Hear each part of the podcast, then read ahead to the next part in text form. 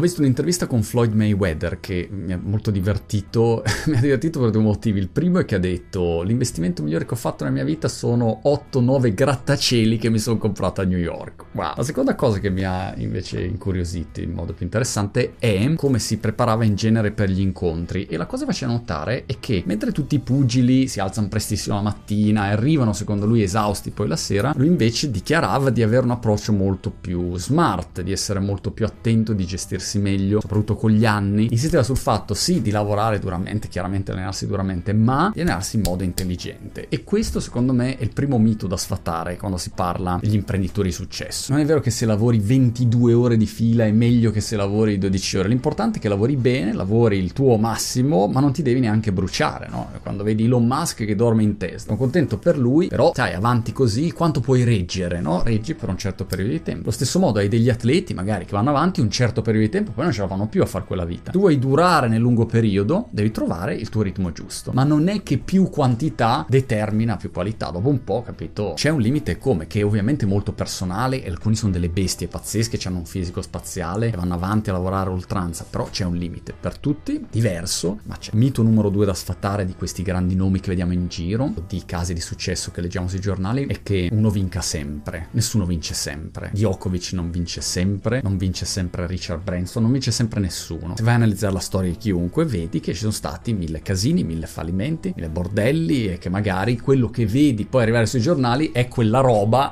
che ci ha azzeccato una volta nella vita. No? Per il resto, magari uno ha fatto un sacco di casini. Non è vero che l'imprenditore di successo sia uno che deve per forza sempre azzeccarci, mai, anzi il contrario. Ovviamente è importante che ogni tanto ci pigli, se no è un altro mestiere. Numero 3. Uno vede sempre il nome singolo e la tentazione è quella di dire ecco questo tizio Bill Gates, sono tutto lui, sono tutto io. Non è così. È sempre un lavoro di squadra. Anzi, fateci caso, spesso l'imprenditore, il fondatore dell'azienda che funziona, quello che ne sa meno di tutti, ne sa meno di tutti quelli del settore tecnico, di quelli del marketing o della vendita, magari ha una competenza molto forte, ma la competenza che ha senz'altro è quella di individuare le persone giuste e di dargli la direzione. Ma non è affatto vero che sia il genio della lampada. Poi oh, ci sono dei casi in cui ci sono i geni delle lampade, però insomma, spesso non è così. L'imprenditore di successo non è detto che sia uno che sa fare di conto e che sia un genio matematico. Spesso non è così. Nel 70% dei casi un'azienda floppa perché semplicemente non c'è più il contante, cioè hanno sbagliato a fare la loro valutazione economica, i conti non tornano, vengono a mancare i soldi. Sapete che qua in Inghilterra si dice cash is king, invece in questo caso cash flow is king, cioè il fatto di avere continuamente revenues che entrano e avere un occhio sui conti chiaramente è importante. Perché succede questo? Perché spesso l'imprenditore, quello che lancia l'iniziativa, è l'animale da battaglia, quello che vende, quello che va, porta a casa il business, ma poi magari non è uno che sta attento più di tanto ai conti, dipende dalle tipologie. In questo caso hai questi flop. L'ultima caratteristica sono gli strumenti. Mi aveva colpito leggere quel libro di Ray Dalio, Principles, dove tu vedi che Ray Dalio, che è uno degli investitori più famosi al mondo, di fatto nelle sue aziende ha messo giù dei sistemi che gli permettono di tenere d'occhio tutto quello che succede in tempo reale e avere anche